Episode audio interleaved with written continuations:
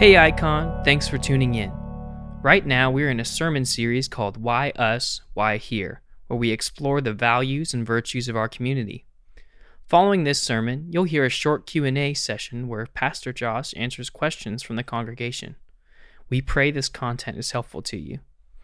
Right now, you're about to hear Ben Wishel, one of our elder candidates, give today's scripture reading in 2 Corinthians 8, starting in verse 1. Thanks for listening. We want you to know, brothers, about the grace of God that has been given among the churches of Macedonia. For in a severe test of affliction, their abundance of joy and their extreme poverty have overflowed in a wealth of generosity on their part. For they gave according to their means, as I can testify, and beyond their means of their own accord, begging us earnestly for the favor of taking part in the relief of the saints. And this, not as we expected, but they gave themselves first to the Lord, and then by the will of God to us. Accordingly, we urged Titus that as he had started, so he should complete among you this act of grace. But as you excel in everything, in faith, in speech, in knowledge, in all earnestness, and in our love for you, see that you excel in this act of grace also. I say this not as a command, but to prove by the earnestness of others that your love also is genuine. For you know the grace of our Lord Jesus Christ, that though he was rich, yet for your sake he became poor so that you by his poverty might become rich. And in this matter I give my judgment. This benefits you who a year ago started not only to do this work, but also to desire to do it. So now finish doing it as well, so that your readiness in desiring it may be matched by your completing it out of what you have. For if the readiness is there, it is acceptable according to what a person has, not according to what he does not have. For I do not mean that others should be eased and you burdened, but that as a matter of fairness, your abundance at the present time should supply their need so that your abundance may supply your need, that there may be fairness. As, it is written, whoever gathered much had nothing left over, and whoever gathered little had no lack. This is the word of the Lord. All righty. Thank you, Ben. Uh, for those of you I've not yet met, my name is Josh. There we go. Um, and I serve as the lead pastor here at Icon. And uh, before we get kicked off, I just want to kind of um, co sign again on, on what we've been talking about around this spiritual trauma forum. Um, if you live anywhere, um, there's, there's many ways, unfortunately, in many places in which the church has been unhelpful and even dangerous for individuals. Um, it needs to be talked about. But specifically here in Seattle, um, where there has been many examples of abusive leadership and of domineering leadership, uh, not just from the one that we think of, but also in many other areas. We want to talk about it. And we're not doing this because it's a buzzword. We're not doing this because it's a, it's a hot topic right now. Uh, but we're doing this because God calls His church to be faithful. And to be faithful in Seattle means that we talk about this. And so I, am so excited for tomorrow night. Uh, one of my friends, Beth Broom, she's a licensed counselor who, who specializes in trauma um, is going to come speak. She actually, we are going to do the next weekend, but she's actually speaking at a conference then on trauma. She's, she's an expert in every form of the word, so she's going to be really helpful, and hopefully the Lord will, will meet us through it. Let's, let's pray, and we'll jump in. Father, I, I thank you for your word. I thank you that each and every week we get to, to come to, to hear from you and to see what it is that your spirit is wanting to, to do in us as a church. And so I trust today that, that anything I have to say would be carried along and made powerful for our hearts by your Spirit's power, and that there would be nothing in me that would, specifically on this topic, bludgeon people with guilt but there would be a deep sense of the grace of Jesus Christ. In every way that, that we have been rescued by grace, that that would create in our hearts a reflex to want to be generous, not like our city's generous, not just because of charitable giving and tax deductions, but because of Christ Jesus and Him crucified. Would you help us today? Where there are walls in our heart as we talk about this sensitive topic of money, would you, would you tear those down, Lord? And would you help us by your Spirit to hear and to be refined? Let our hearts burn with love and joy in the gospel and have that expressed in this virtue that we're going to talk about today that we need to embody as a faithful church here in Seattle. Give us that grace. God, would you unite your power with my weak words and bear fruit in us as a church? In Jesus' name, amen. Well, believe it or not, $7 is not enough to build a family upon. Uh, I, so my wife and I, uh, uh, Courtney, we got married in October of 2013. And something to, to know about me is that, uh, you know, early 20s Josh was not the same guy that he is today. Um, I was a, a, waiter at that time at Buffalo Wild Wings. Anybody else? Yeah, yeah. Hated it. Hated that job. Hated it. UFC, oh my gosh, it was terrible. But I, I, I, lived as a waiter and I worked as a waiter and I, I, I, spent money like a waiter. And what that means is that um, you can always go to bed as a waiter with zero dollars to your name because you know that the next day you're just going to make a little bit more cash, right? Um, so as long as I had uh, food in my belly and uh, gas in the tank and whatever else sort of fun I wanted to have that day, it didn't matter if I went to bed with no money because I knew that I would make more the next day. It's a really, really helpful uh, financial philosophy that I would, I would encourage you toward. Um, but it, it really came to a head when my wife and I got married. Now, we, we did premarital counseling, we, we did all that, and so we talked about money, but it didn't really hit me just how broke I was until our wedding day. Um, and after, after our wedding, um, we, you know, we, we stopped at uh, Wendy's uh, drive through, of course, you know, that's what you do after a wedding. You show up in your tux and your wedding dress and go through the drive through and get some nuggets, right? And I remember. I remember going into that drive through, ordering the food, and then handing the cashier a $20 bill, getting back $7 and some change. And it hit me in that moment this is everything I'm bringing into this marriage.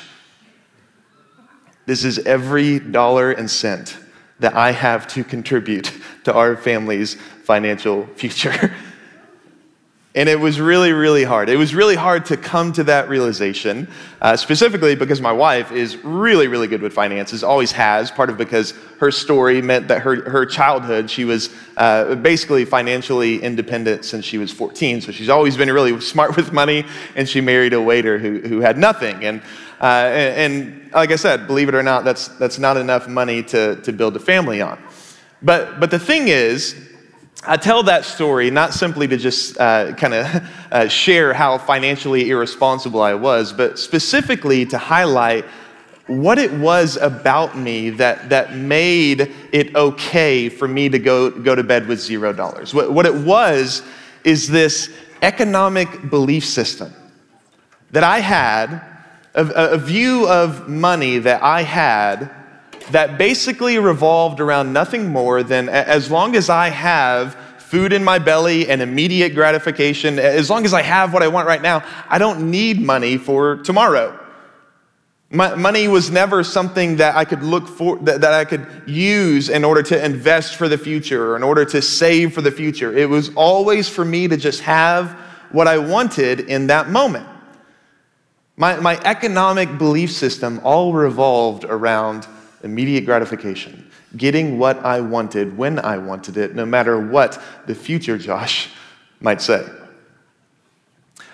All of us have a belief system around money. We, we all have these structures and this framework by which we think about money. Money's not just an object that we either do have or do not have, but it's actually this, this placeholder in a framework that we possess. And I, and I want to ask you today, as we kick it off, what's your belief system around money? What do you think about money? What do you think about your own personal economics? Not just your, your buying power and your ability to invest in things, but what do you believe about money? What is it to you? And what role does it play in your life? Money reveals what, what we believe. And so it's, it's important for us to not let money come in or go out without ever analyzing what our accounts reveal about our worldview. We all have a belief system in which money is a key player. And that's true personally, And that's also true culturally. We have individual frameworks for money, but also cities and cultures have certain ways to think about money. And today, we're, making a, a, pivot in our fall sermon series. So, over the last six weeks, we've, we've talked about the values of our church, the, the things that, that God has shown in His Word that a church needs to embody if it's going to be faithful. And today, we're, we're going to pivot a little bit with an eye toward the city in which God has placed us and ask the question what are some virtues that we need to embody?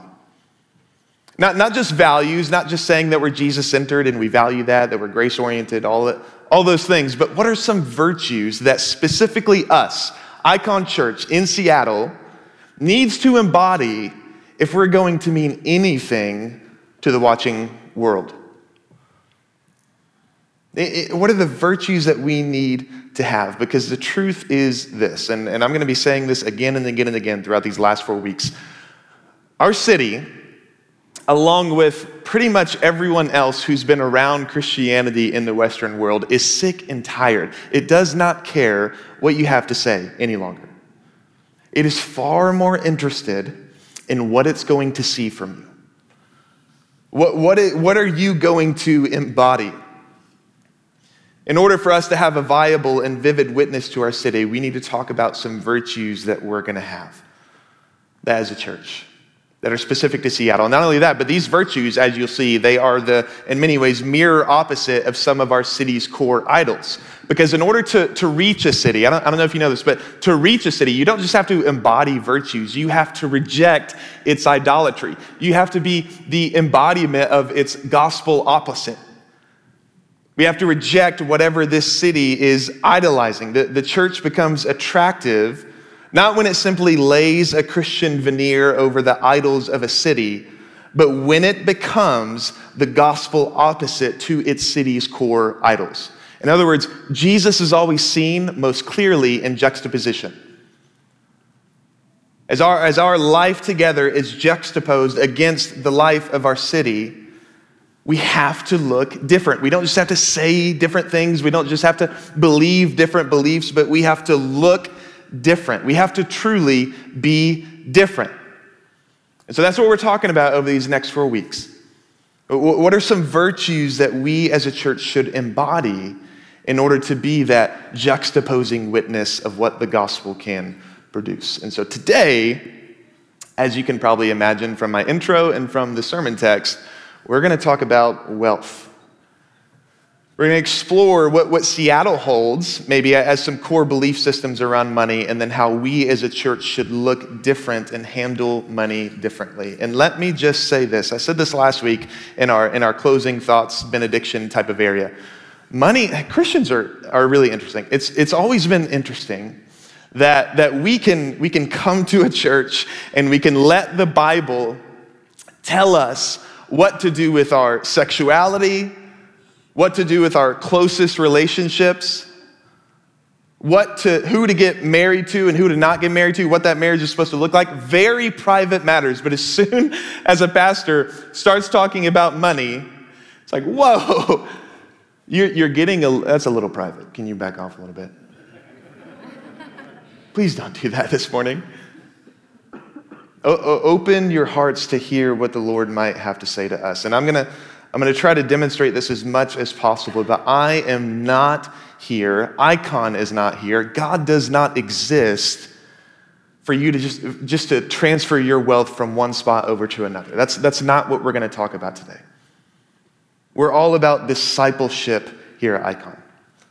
And so we're going to, in order to be disciples, we got to talk about every area of real life. So today we're, we're going to talk about money. To, to start it off, let's, let's think together about how our city views money. And we'll get into the uh, Second Corinthians text soon. But first, let's set up kind of a, maybe a contrast to how our city thinks about it.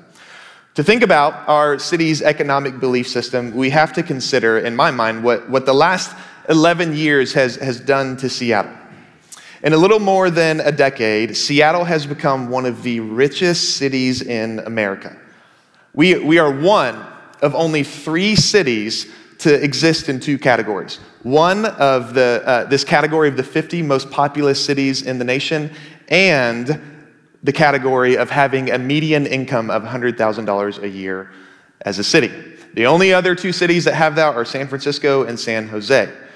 And so S- Seattle has a, has a median income of $100,000 a year. That means half the people make less, half the people make more. It's the, it's the middle spot. And it actually gets even more astounding when you look at one of the most common demographics in Seattle married couples with kids below the age of 18. So, so married couples who have kids who are under 18. The median income for that demographic is $201,000 a year. Our city, for the most part, is a very wealthy city. And much of this wealth has come from the last 10 years of, of tech, right? We, we know that about our city. Amazon existed, but took off a lot in the last decade. I remember just buying books on Amazon. You remember that? Now you get groceries. I ordered brake pads off of Amazon one time. It's insane.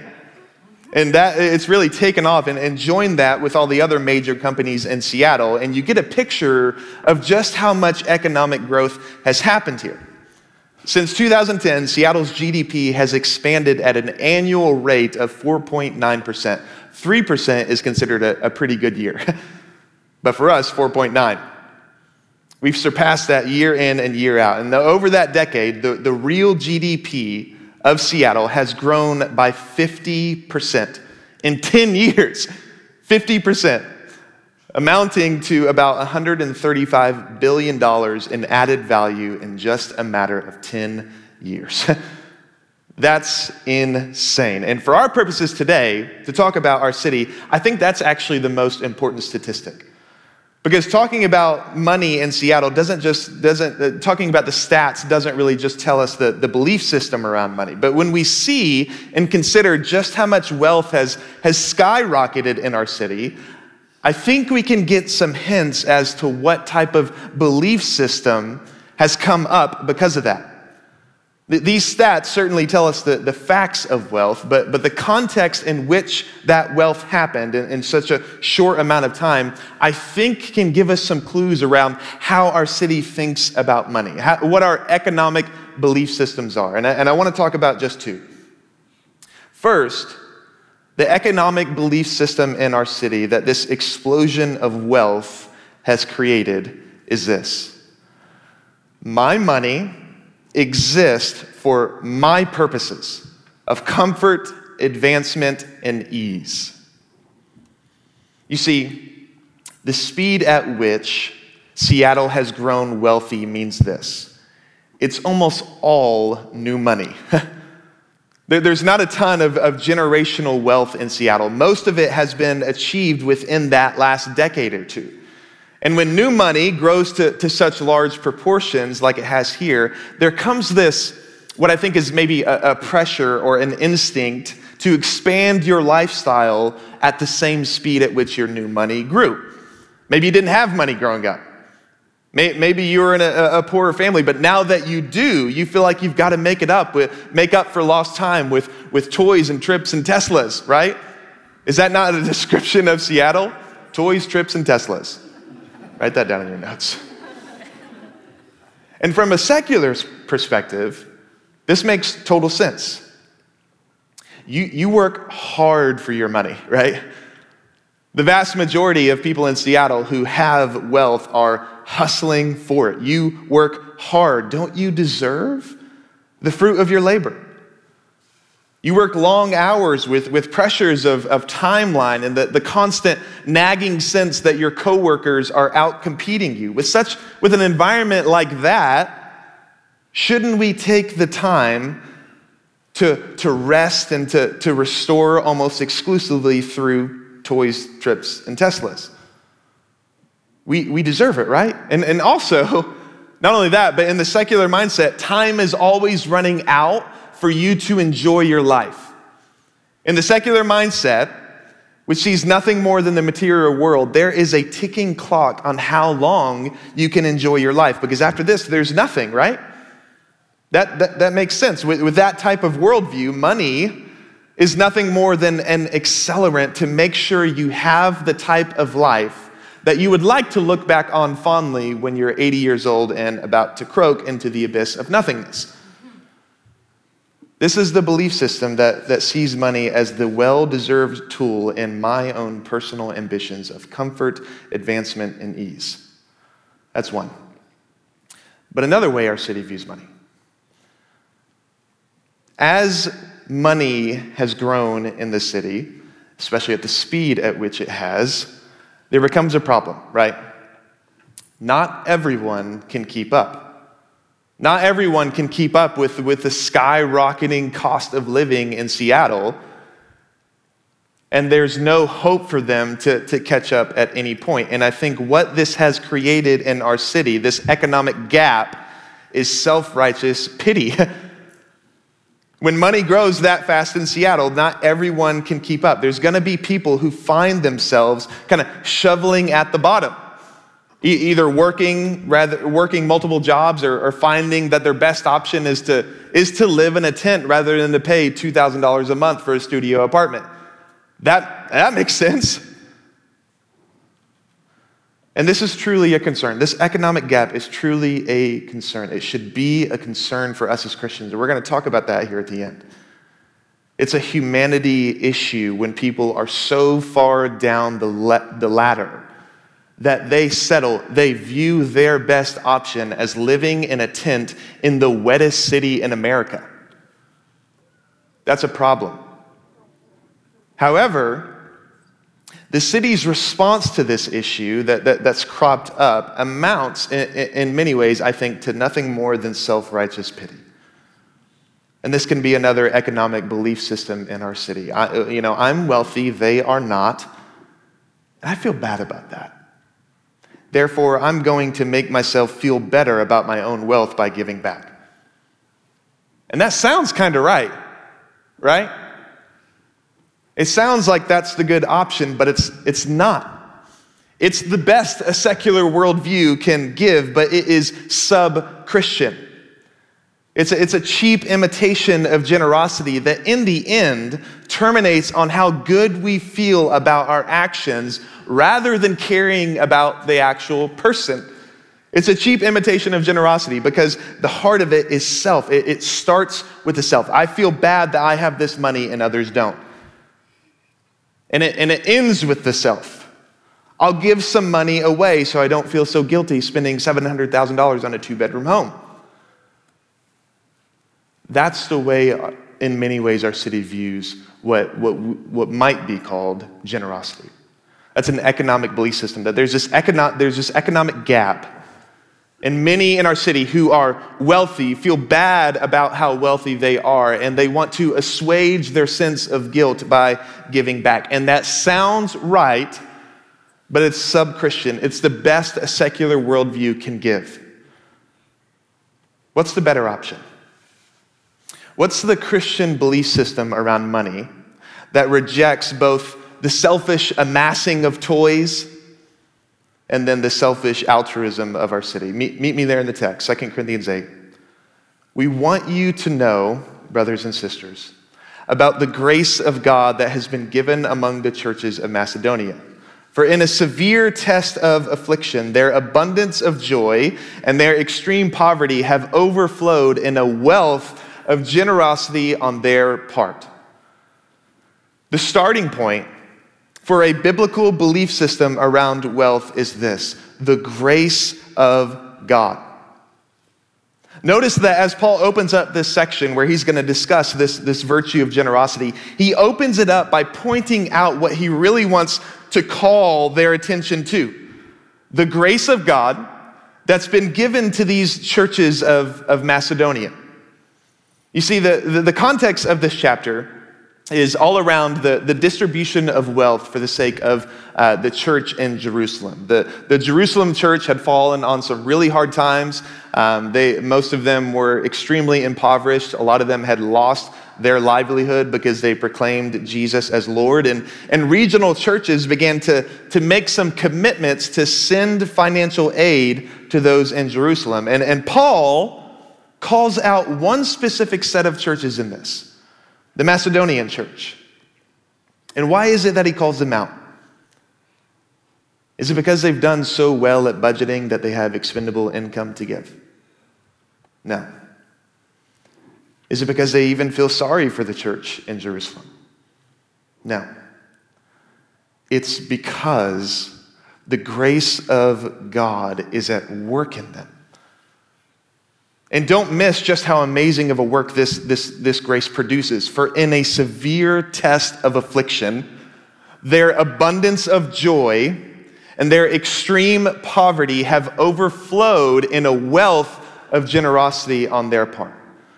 So there's this, there's this wave of generosity that has crested within the Macedonian church. And what are the two forces that are making this wave crash down?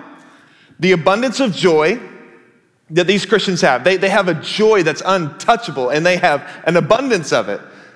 And then the extreme poverty of their own situation. That's weird.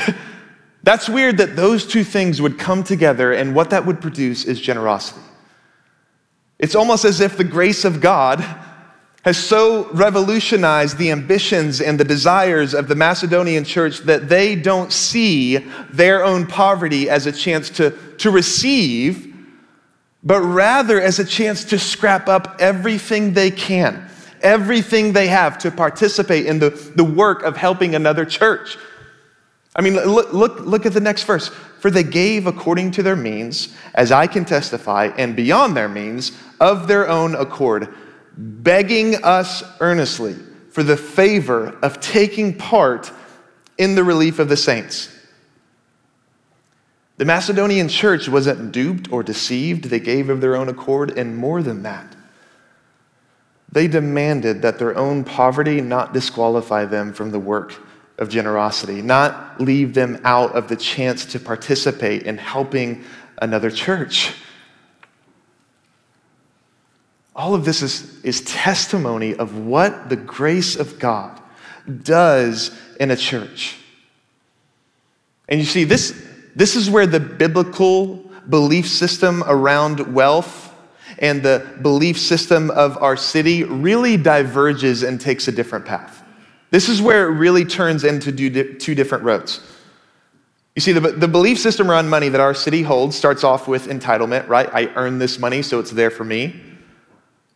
And then it ends with self righteous altruism meant to assuage the guilt of the economic gap. But in a church in which the gospel has become the true story of their lives and allows that story to, to reach into every part of their lives, the belief system around money starts and ends with grace.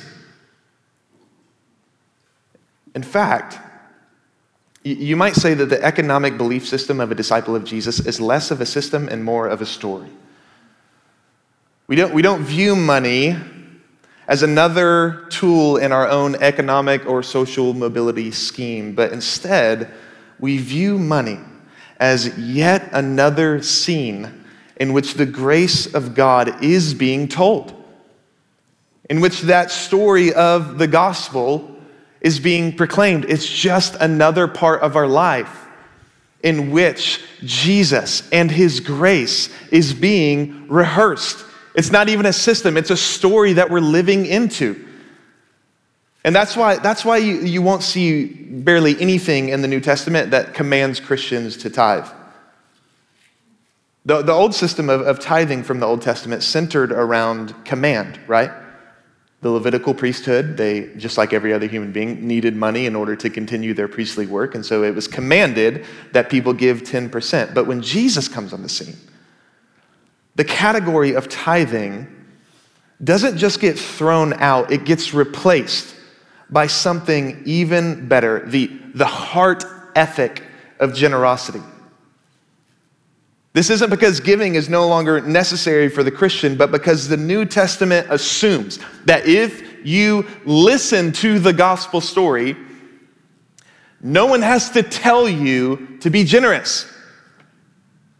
The New Testament assumes that if you're paying attention, generosity will come up. You don't need a command to give. For the Christian, 10% doesn't need to be coaxed out of you by command because there's already a greater force at work in which, which is influencing how we spend our money, and that is the gospel of grace in Jesus Christ. You don't, you don't need a command to give if you're paying attention. Look at where he goes in verse 8. I say this not as a command, but to prove by the earnestness of others that your love also is genuine. Okay, it's, it's, it's, not a command from Paul that the Corinthian church join the Macedonian church in their generous efforts. Instead, it's a test as to whether their love really corresponds with the story of the gospel. Paul doesn't need a command, he doesn't need to, to coax it out of them to participate in this work if they are paying attention. And Paul's call here in 2 Corinthians 8 is a test as to whether they're paying attention to the gospel or not. Whether their love for the, for the church in Jerusalem corresponds to the generosity of grace in the gospel. Which is why he goes to verse 9. For you know the grace of our Lord Jesus Christ, that though he was rich, yet for your sake he became poor so that you by his poverty might become rich. There it is. There's the story. No system, no command, only the best story that's ever been told and lived out. That Jesus Christ, the eternal Son of God who bankrolls creation with his glory and power, emptied himself, embraced personal poverty for you. The Son of God, whose deserved habitation is one of the, the praises of angels and the seat of power, he willingly left what was entitled to him in order to give us sinners what we are the least entitled to the generosity of Jesus is our salvation.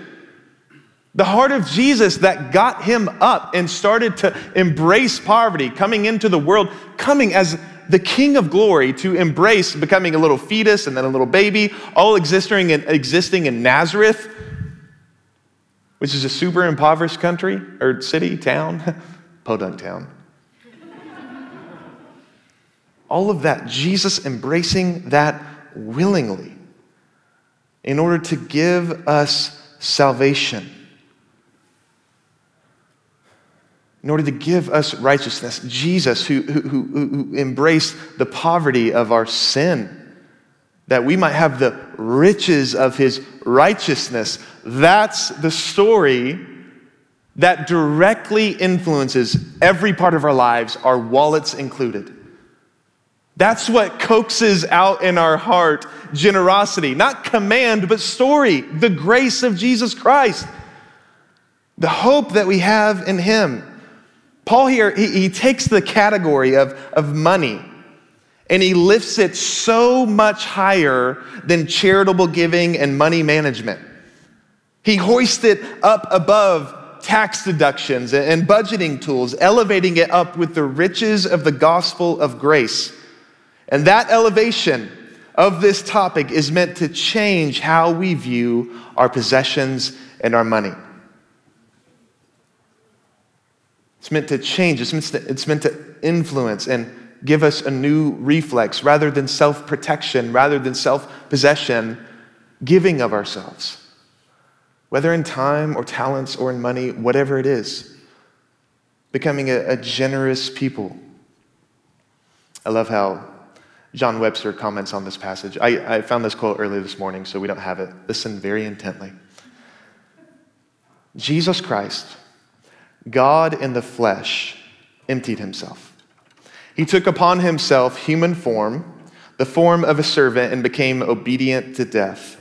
Jesus' poverty is just this his renunciation of protective self possession, his unreserved fellowship with those who are in desperate straits, his turning to them, his utter concentration on their well being, his giving of himself, even to the point of death, for the sake of their survival. He laid down his life for his friends, and says Paul, we are to do the same. He goes on, we, we echo the grace of Jesus Christ. In our generosity is heard the faint reverberation of, of the one majestic act of generosity, God's own taking up of flesh, of taking up our hopeless cause, of redeeming us from poverty and darkness and death, and of sharing the treasures of his grace with us. Because he was these things and did these things, we have everything to give and we have nothing to lose. That's what the gospel story produces in us. And so let, let me ask you, I'm going to make you uncomfortable here, like I haven't already. Is your economic belief system a reverberation of the grace of Jesus Christ? Or is it mainly there to protect your preferred lifestyle? What is your money for? What is your portfolio doing for the gospel? Let me ask it this way.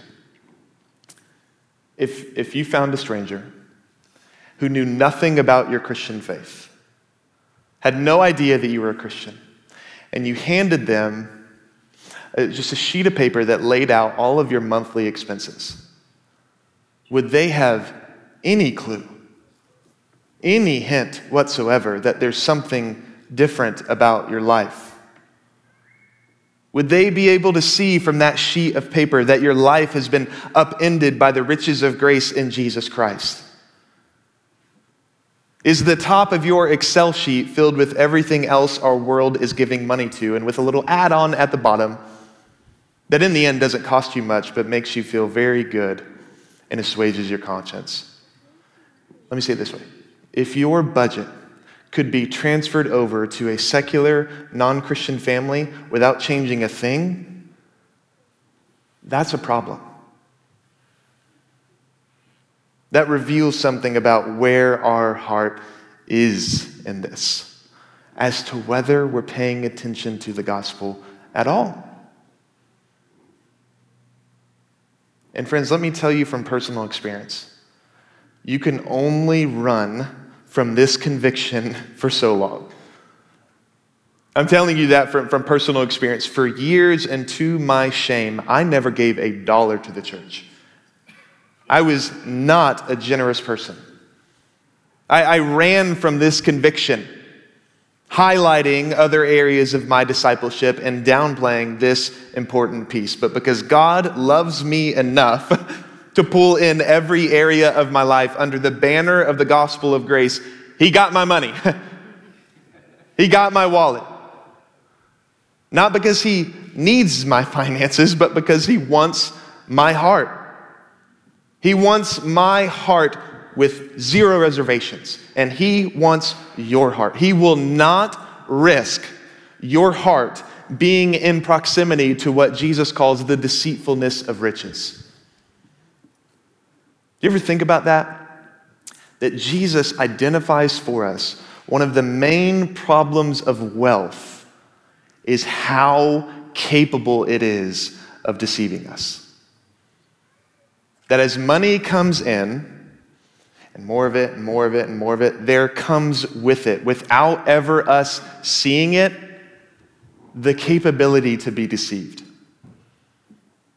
And remember that the, the highlight of deception is that none of us know what's actually happening. And Jesus says, riches will do that to your heart. Wealth has the potential to deceive you. And so we can only run from this conviction so long. Jesus loves us enough to not let us be in proximity, to, to think that, that wealth can save us. He won't let us be tricked into thinking that our life is under control and, and safe, which, which money makes us feel that way, when in fact, the very thing you might think is elevating you on the social and economic ladder might be a millstone around your feet that's dragging you further away from the good life lived under satisfaction in God. All all of this, friends, let me, let me just say this. All of this requires a conversion. In response to the grace of Jesus Christ, we must all, myself included, have our hearts converted away from what we naturally think. We must be converted away from loving what the world loves and trying to build up safety mechanisms that our world builds up, thinking that it's going to do anything to protect them. We must have our hearts converted over to the testimony of grace. Generosity this, this virtue that we as a church should embody in this specific place is nothing more than us hearing the gospel afresh, us paying attention to it, it getting its fingers into our heart enough to where this core idol of safety and of comfort and of self possession is wrested away because we see the grace of Jesus Christ who held on to nothing, like we read earlier, who did not count his place as God a thing to be held on to, grasped at, but rather emptied himself in love. Generosity tells a greater story, and it's what our city needs to see. This is a virtue that our church should embody because, again, our city is tired of hearing what we have to say and wants to see what we will do. So, what will you do? Last week, I, I shared in our Sent on Mission sermon that, that you should expect to be discipled here at Icon. That's, that's part of what it means to be sent on mission, is that we're making new disciples and also growing disciples. And, and in this category of, of wealth and generosity, we want to be disciples who are being shaped and formed. And, one of the ways that we can be shaped and formed is just through the opportunity to practice virtues like this. And so for today, today's topic of wealth and generosity, we, we do have an opportunity for you to participate in as a disciple. And let me just say, I'm going to I'm going to get into what it is. It should be no surprise to you that a church plant of maybe 120 people who has gone through a global pandemic and the loss of a founding pastor, the giving has gone down. We're, we're in a safe space right now as a church. If you're a partner, hopefully you saw our financial information, and, and we're in a good place. God has been gracious to us, but it's no surprise that there's been a dip in giving. It's steady now, but it's much way farther down than what it was. And a lot of churches take, uh, in a good way, take advantage of end of year giving, right? That's when a lot of people give larger amounts so that they can have larger tax deductions and things like that. And a lot of churches, actually, I know of one, one church in the Seattle area that 35% of their giving comes in on the last week of the year. I would not want to be a pastor there. That sounds terrifying. And for us as a church, in this opportunity for end of year giving, I want us, in, in, in what ways we can, to mimic this, this church of Macedonia, who, who did not give because they had much, but, but gave regardless of how much they had.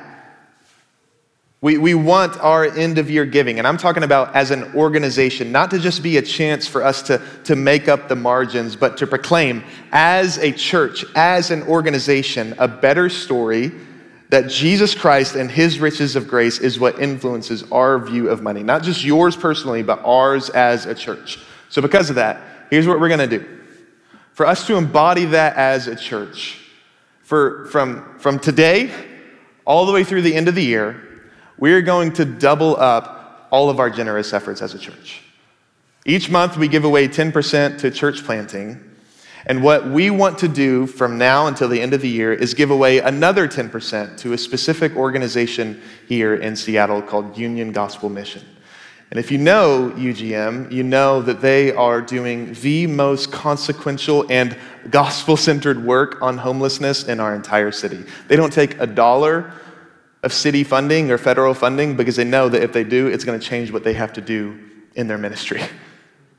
And they are an incredible organization that is actually making a difference. I, I, am almost out of time, I gotta hurry, but I, I, went to an orientation for them a few months ago and had one of the coolest experiences. Uh, it, was, it was an orient, orientation to show uh, kind of what their process is to, to receive an a homeless individual in, and then what they do in order to help, in order to, to teach, and in some ways rehabilitate that person back into a fully functioning adult. And it, the orientation hadn't started yet, and it was held at a church down in south, like further south of Seattle. And before it started, that church was having a, a prayer meeting that morning. It was a Saturday morning, having a prayer meeting then. Terrible planning. And, um, and this person walks in and sees the, the Union Gospel Mission banners, and he says, Oh, I went through your program five years ago, and, and it was incredibly helpful.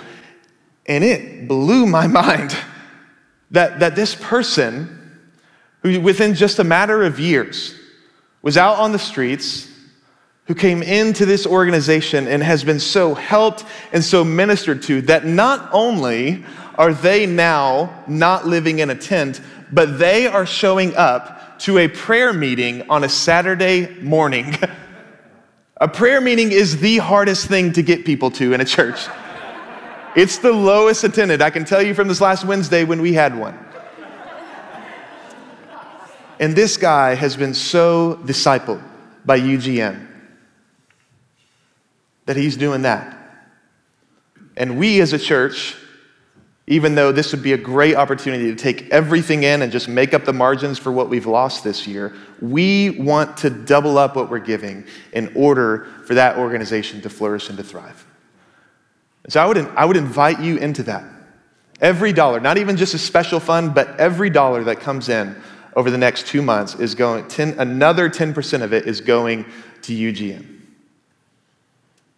We want to be a church who, who rehearses the gospel in every area, not just in our liturgy on Sunday mornings, but in what we actually do here in the city. Because again, that's what this city needs church that can see the gospel, a church that proclaims the gospel with its life. We need to be that. So let's, let's start here. Let's pray.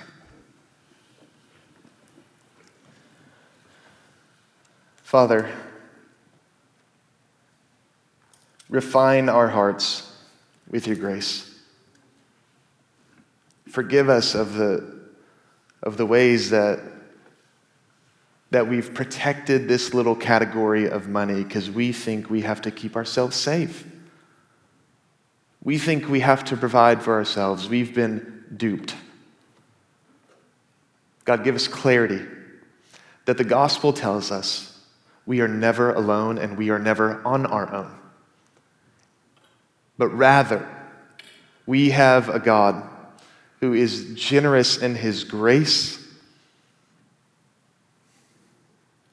who bankrupts the glory of heaven by sending his son to reconcile us and to save us out of our poverty of sin. That tells us things, God. That, that tells us things, Lord, about who you are.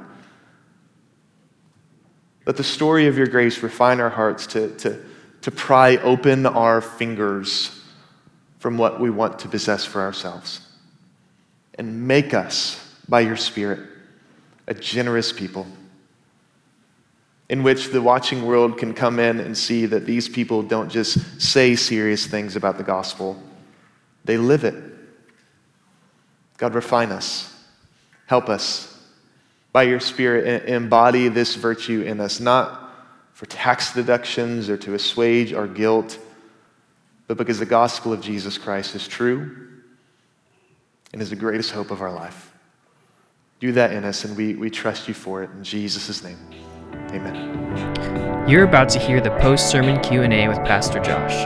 Thanks for listening, and feel free to check out our Instagram during the week for questions that we didn't have time to answer in service. Let's get to some questions. First, as a clarification and reinforcement, should we view giving and generosity as a spiritual discipline? If so, how? Uh, my answer to that question would be yes, because spiritual disciplines, what, what do they do? They actually they, they shape us. They're, they're practices that we give ourselves to in order to reinforce to our hearts and to our minds what the true story of the gospel is. We, we, we all, you know, many of us as Christians, we, we understand the gospel, we, we have it in our heads, but it takes a lot of work for us to actually have it invoked in our hearts. And, and spiritual disciplines are there in order for us to, to kind of tell our hearts again and remind our hearts again what is actually true. And, and you see this in even like the ways in which your, your body can communicate to your mind and your heart. Like if you're, if you're praying and, and you take a, a more like more reverent stance, whether it's on your knees or on your face, it begins to communicate to your own heart what you're trying to, to, to, to feel, the, the, the reverence for God. And, and I think giving and generosity is in that same category that, that, that we give in order to reinforce to our hearts what is true of the gospel. We, we remember. I, I, I would hope, I would want, I would encourage that every time you go to give and you click that little button, submit, do that with the gospel in mind. Treat it like a spiritual discipline. Pray. Don't, don't just click submit and then you're good to go, but pray, God, would you use this money in order to give the church the capability to share the gospel, to, to have new disciples made, to have growing disciples matured. So, yeah, I, I think it's a spiritual discipline. And in terms of how, how, how should you view it? Um, confused about the, maybe I already answered that. So let's move to the next one, okay? Number two, the, so these are related.